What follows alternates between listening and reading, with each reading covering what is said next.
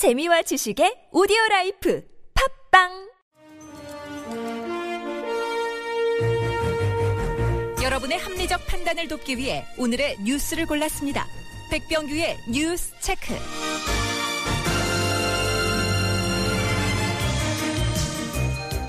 네, 시사평론가 백병규 씨와 함께합니다. 어서 오십시오. 안녕하십니까. 네, 자, 오늘 뭐 뉴스 듣기 전에요. 일부에서 조원철 교수와 함께 남양주 사고를 짚을 때 이 조원철 교수가 문제점 가운데 하나가 사고가 났는데도 이 주변 차량 통행 통제를 안 한다. 특히 다리. 그러니까 주곡 이교를 뜻하는데요. 터널 이 사고 현장 바로 위에 있는 다리인데 이걸 통제를 안 하고 있는 게 문제다 이렇게 지적을 하셨는데 자 애청자 중에서 이사구사님이 그 뒤에 바로 문자를 주셨습니다. 지금도 사고 현장 도로 통제 안 하고 주곡 이교로 통과했어요.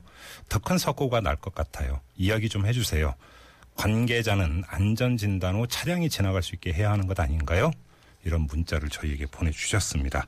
정말 묻고 싶은데 사고 후에 안전 진단을 해서 차량 통행해도 괜찮다라는 판단이 내려서 이러는 건지 아니면 그냥 내버려 두고 있는 건지 좀 분명히 점검이 필요해 보입니다.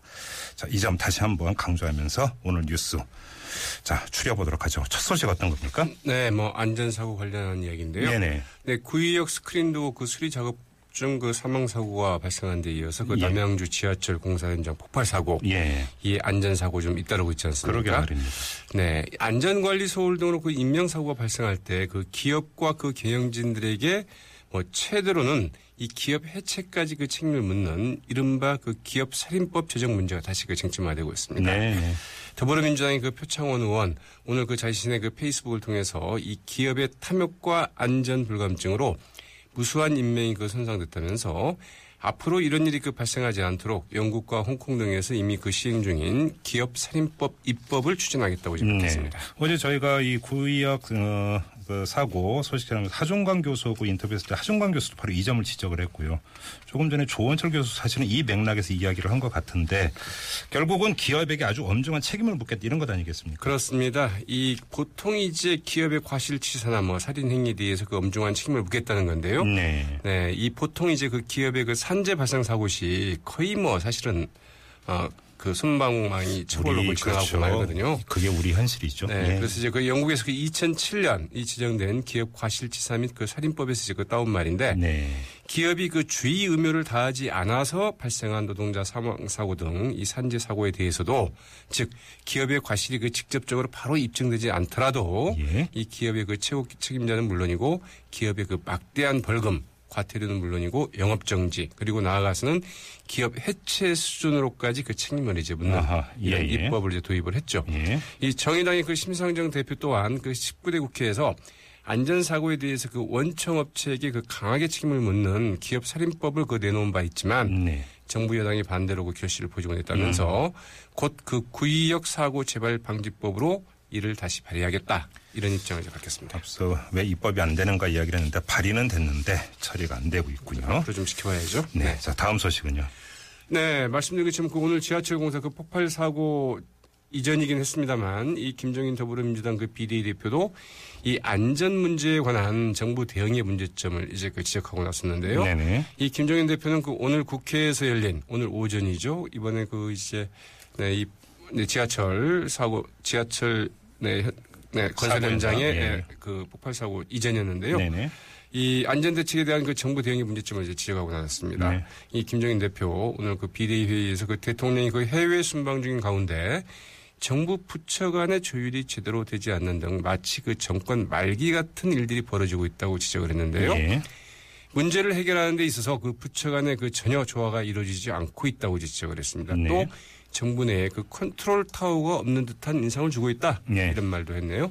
안전만이 아니라 경제, 환경, 안전 세 가지 다 문제가 있다 이렇게 지적을 했다면서요. 네, 그 김종인 대표 가장 걱정스러운 것이 그 세 가지인데 하나는 그 경제에 대한 걱정, 그 다음은 환경에 대한 걱정, 세 네. 번째는 안전에 대한 걱정이다 이렇게 얘기를 했고요. 네네. 정부는 이런 문제에 대해서 그 간헐적으로 어떤 시책을 펼 것 같은 인상은 주지만 예. 세 분야 모두 다 개선이 되지 않고 있다 이렇게 지적을 했습니다. 인상만 줬다. 네, 예. 이 구체적으로는 이 구조조정과 관련해서는 이 정확한 청사진을 제시하지 않고 있다. 네. 또 그 미세먼지 관련 환경 문제도 부처 간의 별다른 진척을 보이지 못하고 있다. 네. 안전 문제도 그 최근 그 스크린 도어 사건 같은 걸 보면 정부가 과연 그 제대로 국민의 안전 문제를 다, 다루고 있는지 예. 의구심을 가지게 된다. 네. 이렇게 얘기했는데 딱 마침 또 이런 사고가 발생했네요. 그러게요. 저 안철수 국민의당 대표도 이 구의학 사망 사고에 대해서 정부 여당의 책임을 묻고 나섰다면서요. 네, 이 구역 사망 사고를 두고 그 안철수 국민의당 그 상임 공동 대표 이 고인의 죽음에는 청년 실업과 비정규직의 아픔 그리고 그 서울시와 고용노동부의 그 안이한 산업재해 대책이 그 복합돼 발생한 결과라고 지적을 했는데요. 네. 네, 특히 그 이제 하청과 재하청, 제재하청으로 이어지면서 노동자의 그 처우가 더 열악해지고 네. 산업 안전이 그 철저히 예면돼 왔다면서 이 노동부 등 그 정부 당국은 이런 산업재해에 대해서 그 특단의 대책을 마련해야 할 것이라고 이제 촉구를 했는데 네. 이 앞서 말씀하신 것처럼 사실은 앞서 그 다뤘던 다 내용이 이런 내용들 아니겠습니까? 그렇죠. 그렇죠. 이번 국회 빨리 원구성해서 네. 이런 거에 대해서는 실효성 있는 대책을 좀 내놓아야 되겠죠. 제가 볼 때는 어떤 경제 현장에 뭐 각성과 자발적 조치를 기대하기는 좀 힘들 것 같고요. 입법으로라도 강제를 해야 될 것 같습니다. 맞습니다. 네. 자, 다음 소식으로 넘어가죠. 자, 이 문제도 좀 상당히 좀 논란이 될 수 있는 사안인데요. 네. 이 정부가 그 경유차를 그 미세먼지 발생을 주범으로 지- 지목하지 않았습니까? 그래서 이제 경유 가격을 올리겠다 이렇게 좀 얘기를 하고 있지 않습니까? 예. 어, 그런데 이 미세먼지 배출 정도에서 그 경유가 그 다른 원료들과 큰 차이가 없다는 것이 6년 전 이미 정부 출연 연구기관의 그 공인 실험을 통해서 확인이 됐었다고 합니다. 오후에 이 뉴스가 나왔더군요. 네, 예. 이 지식경제부 산하 네. 한국에너지기술연구원이 2009년에 실시한 연료별 그 연비 및 일산화탄소 미세먼지 배출량 실험 결과를 보면 네. 경유와 휘발유, 그 LPG 등 그 연료에 따른 그 미세먼지 배출량에는 큰 차이가 없는 것으로 이제 드러났습니다. 음. 사실 이게 우리의 상식 통념하고는 좀 다른 조사 결과인데 신뢰할 만한 결과라고 봐야 되는 겁니까? 네, 뭐 에너지 기술 연구원 하면 그 지식경제부의 그 공인연비 시험 기관이고요. 예. 또 환경부의 그 배출가스 저감 사업 그 인증 시험 기관이기도 합니다. 그래서 네. 이 부분이 시험 결과라고 한다면 어느 정도는 이제 믿어야 되는데 네. 당시 그 이제 그 3차 에너지 세제 개편 논의가 그 한창 이제 진행 중이던 때 이제 실시가 됐던 것인데요. 네. 모든 연료에 대해서 그 미국과 유럽 기준 이 두 가지 연비 산출 방식으로 이제 그 실험을 해보았습니다. 네.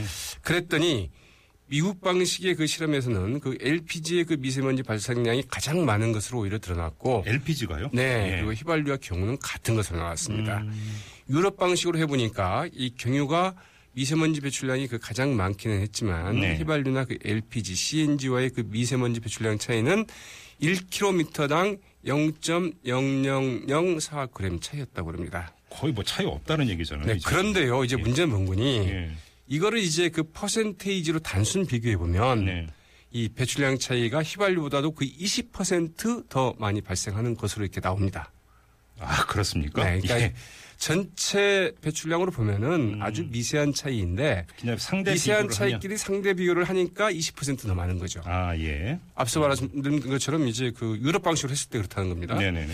이를 이제 어떻게 볼 것이냐 하는 문제인데 네. 아, 절대량에서 아주 미세한 차이인데 예. 말하자면 이 경유차가 미세먼지를 조금은 더 많이 배출한다고 볼수 있지만 그러나 경유차가 과연 미세먼지 발생의 주범이냐 예. 여기에 대해서는 상당히 좀 의문제기될 수 있는 상황이죠. 저희가 잠시 후 3부, 7시 6분부터 시작되는 3부에서 바로 이 문제를 집중적으로 두 입장을 릴레이로 들어볼 계획이니까요. 우리 애청자 여러분 귀 기울여 주시고요. 자, 다음 소식 넘어가죠. 네, 정운호 게이트를 수사 중인 그 서울중앙지검 특수일부. 이 최근 그 2014년과 2015년 정 대표의 그 원정 도박 관련 수사를 책임졌던 검사와 수사관들에 대한 그 1차 수사를 마쳤다고 하는데요. 네. 그런데 이 과정에서 당시 이제 경찰이 무혐의로 추- 사건을 처리할 때 그거를 이제 담당했던 서울중앙지검 형사 3부장이었던 이 대검의 감찰 1과장 네. 서면 조사로 끝을 냈다고 하네요. 예. 탈원 검사들은요? 다른 검사들은 일단 그 참고인 소환을 해서 네. 참고인 신분을 그 소환 조사를 하긴 했다지만 예. 과연 검찰이 검찰 본체에 대해서 자신들에 대해서 얼마나 제대로 수사를 할 수 있을지는 예. 상당히 의문이라는 지적들이 벌써부터 나오고 있습니다.